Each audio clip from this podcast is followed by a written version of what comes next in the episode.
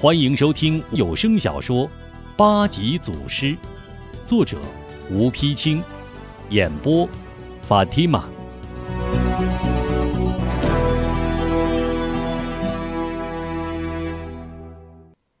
贾府大厅里，贾怀犹如热锅之蚁，踱来踱去。贾夫人与边许二夫人在一旁哭哭啼啼。贾夫人突然跪倒贾怀面前，双手搂住贾怀大腿，哭闹起来：“ 老爷，你快想办法呀！女儿呀，你在哪儿啊？”贾怀无计可施，呆若木鸡，任凭夫人哭闹，毫无办法。正在这时，中军进来禀报：“启禀大人，边将军许大人率师回京，已到府门。”贾怀猛然惊醒，快快迎接！说罢，推开夫人，径直向屋外走去。边许二夫人一听丈夫回来，急忙跟在后面往外跑。贾夫人也擦着眼泪跟了出来。刚出门屋，见边许二人领着三个公子大步进院，俱吃一惊。边许二夫人一见儿子回来，立刻破涕为笑，各自向自己的儿子扑去。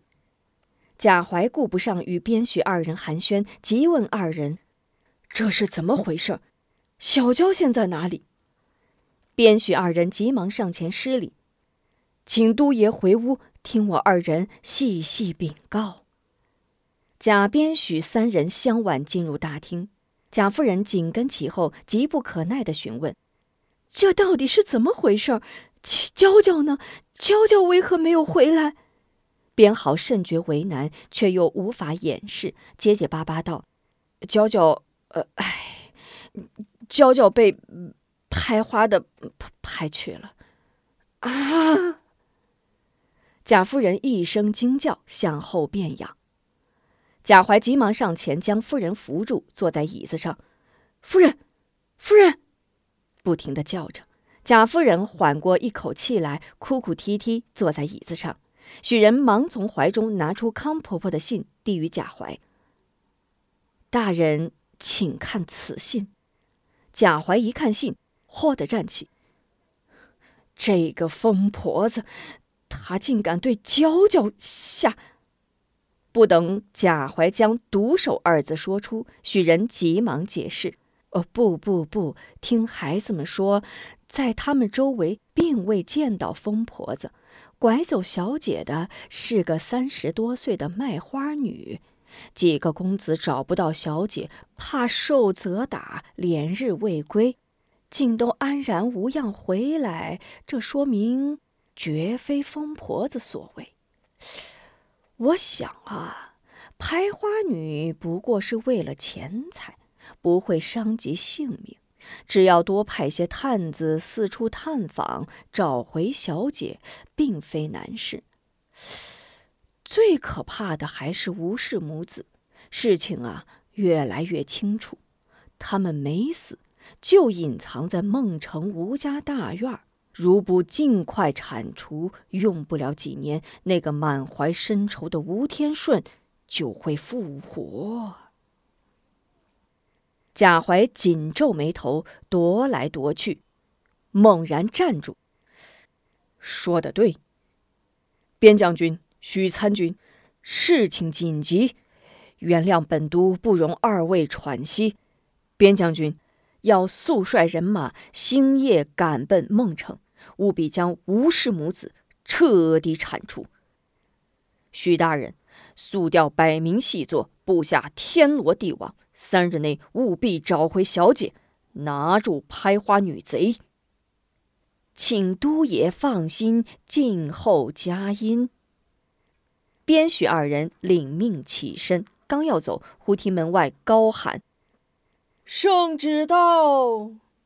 贾怀一惊，慌忙率领边豪、许人紧走几步，来到院中，跪于阶下。刘公公稳步走上台阶，高宣一声：“京都绿营提督贾怀接旨。”臣贾怀领旨。贾怀急忙回答：“奉天承运，皇帝诏曰：“上闻国之安，则民之福也。自云贵苗夷作乱为患，屡剿不尽，民不聊生。晋报前军进剿节节失利，十万火急。”特命京都绿营提督贾怀速率本部人马，即刻启程平乱，不得有误。钦此。刘公公宣旨完毕，贾怀犹如五雷轰顶，一时呆若木鸡，竟然忘记接旨谢恩。刘公公不耐烦地板起面孔：“贾将军还不赶快接旨谢恩？难道你敢？”抗旨不遵吗？贾怀猛然转过神来，忙山呼万岁：“臣领旨谢恩，吾皇万岁万万岁！”起身接过刘公公手中圣旨。刘公公道：“圣旨交付已毕，请贾大人速整人马，咱家告辞了。”说着拱手告辞。贾怀急忙拦住，深施一礼，道：“呃，公公留步，公公留步，下官还有一事相求。”刘公公走下台阶，漫不经心地问道：“何事？请讲。”贾怀忙陪笑脸，小心道：“啊，此事放在公公身上，倒不算什么大事，就是……”就是下官因家中有要事，难以脱身。再说筹备粮草也需些时日，下官想晚一两天启程，还望大人能在圣上面前通融通融。刘公公一听，立刻沉下脸来，冷笑一声。哼哼，难道你家中之事比皇家十万火急之事还大吗？十万火急焉敢儿戏？稍有延误，莫说头上这乌纱帽，就是项上人头，恐也。望将军好自为之。说罢，拂袖而去。这一句话对贾怀来说就如一把钢刀，哪还敢多言？忙回：“谢谢公公指教。”见刘公公头也不回，自己呆呆地站在院中。边豪见贾怀呆立不动，上前一步问道：“都爷，咱们一走，不知何时才能回来？岂不是做事无视母子，羽翼自封吗？”见贾怀不答，许人哭丧着脸，轻轻将边豪拉到一边，悄声道：“豪爷，咱们一走，万一疯婆子真来为难许信和二公子，怎么办呀？”边豪猛吃一惊：“呀，我倒还没想到这层，你说该怎么办？”许人想了想。我看在家是祸，走为上策，不如送他们投个名师，学些本事，将来也是咱的膀子。边豪连连点头：“对，就这么办。我听说灵寿山紫云洞有一道人，名叫颜真道长，原是黑道上的人，后来出家。”江湖上有些名气，我就派人多带些礼物，把这三个孩子送到他那儿去。许人连连点头：“好，好，好，那就拜托豪爷了。”此时最着急的当是贾夫人，女儿下落不明，丈夫又要走，她该怎么办呢？一时哭倒在贾怀面前：“老爷呀，你不能走啊，女儿。” 女儿，你在哪儿呀？早知今日，有那些钱，要这个官干什么呀？报应啊！报应啊！贾怀面对编好、许人和夫人无言可答，只有两颗泪珠从他那冰冷且毫无表情的面颊上无声的淌下。一群乌鸦咕咕的叫着。掠空而过，贾怀抬头向天上望望，低沉而无力的自语道：“听天由命吧。”孟城吴宅院子里，一群小伙子正在练功。屋门一开，一个十五六岁的俊俏姑娘走出来，冲着院子喊：“哥，别练了，该吃饭了。”领头的小伙子正在舞刀，突然一个换手，右手将单刀往左手一交，顺势一甩袖子，一颗泥球飞镖直向姑娘门面飞去。姑娘眼都不眨，稍一侧身，伸出二指将镖轻轻夹住，撇嘴一笑。待发飙的小伙子舞刀转身，唰的又将泥镖甩向小伙子后脑。小伙子头也不回，刀刃在脑后一晃，将泥镖一切两半，收刀住手。二人哈哈大笑。吴夫人走出来，冲着小伙子喊：“钟儿，又和你妹妹胡闹了，别练了，快吃饭吧。孩子们，都进来吃饭了。”小伙伴们纷纷停下，嘻嘻哈哈告辞回家。顺奶奶，我一闻这味儿啊，就不想走了。只可惜我娘还在家等着呢。婶子，留着东西多给晶晶吃吧。大家正在说笑，突然大门一开，一个老太婆领着一个俊俏姑娘进来。众人一怔，吴中首先认出康婆婆。奶奶，娘，奶奶回来了。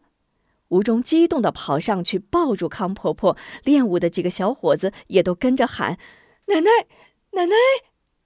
吴夫人一见真是康婆婆回来了，一时喜泪盈眶，跑过来推开吴中，双手紧紧抓住老人双臂，仔细端详：“婆婆，真的是你老人家回来了。”康婆婆笑着答：“是我，是我回来了。”说着，二人紧紧拥抱在一起。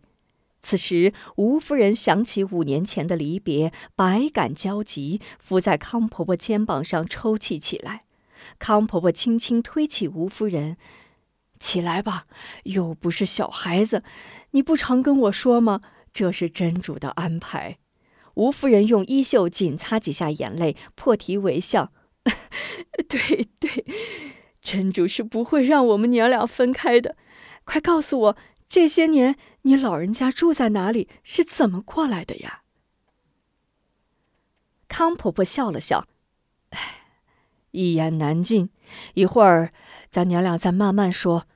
唉，晶晶呢？韩晶笑着从吴夫人身后探过身子，奶奶，人家都喊你老半天了。康婆婆笑着，又自责又夸赞。哟，这就是晶晶呀！都怪奶奶眼拙，也怪你自己俊的让奶奶都认不出来了。回身招呼贾小娇：“雅姑，快来见过婶婶。”贾小娇微笑着走过来，向吴夫人深施一礼。吴夫人急忙相挽：“免礼，免礼！这姑娘怎么长得这么俊俏呀？”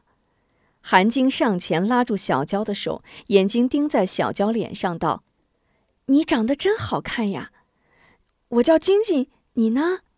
康婆婆笑着摆了摆手：“别问了，她是个哑女。”见众人吃惊，又道：“从小被拍花人拍去，咬成了哑巴，多亏韩掌柜相救，收为义女，不然……我爹，你你老人家见到我爹了。”我我爹现在在哪里？韩晶一阵惊喜，见过，不过好几年了。他说要去西北闯一闯，也不知现在如何。见晶晶沉默，康婆婆连忙将晶晶拉到怀里：“别担心，你爹身体好着呢，盼着吧，很快就会回来。”吴夫人见晶晶又想起爹来，忙把话茬引向小娇：“婆婆。”雅姑今年多大呀？比钟儿年长一岁。康婆婆伸出一个手指，吴夫人忙喊：“钟儿，晶晶，你们见过姐姐？”吴中、韩晶赶紧同时一礼：“见过姐姐。”小娇急忙含羞还礼，恰与吴中目光相对，二人脸色腾的一红。钟儿。快让奶奶和姐姐进屋歇歇。晶晶，你去备饭。吴夫人就像见到从天上掉下来的亲人，笑得合不拢嘴，不知怎样招待是好。康婆婆进屋，拉着小娇坐在炕头上。吴中放好饭桌，晶晶端上饭菜。吴夫人不好意思地让道：“婆婆、雅姑，不知道你们来，这饭菜实在是上不了桌，将就吃一点吧。晚上咱包饺子。这饭菜怎么了？”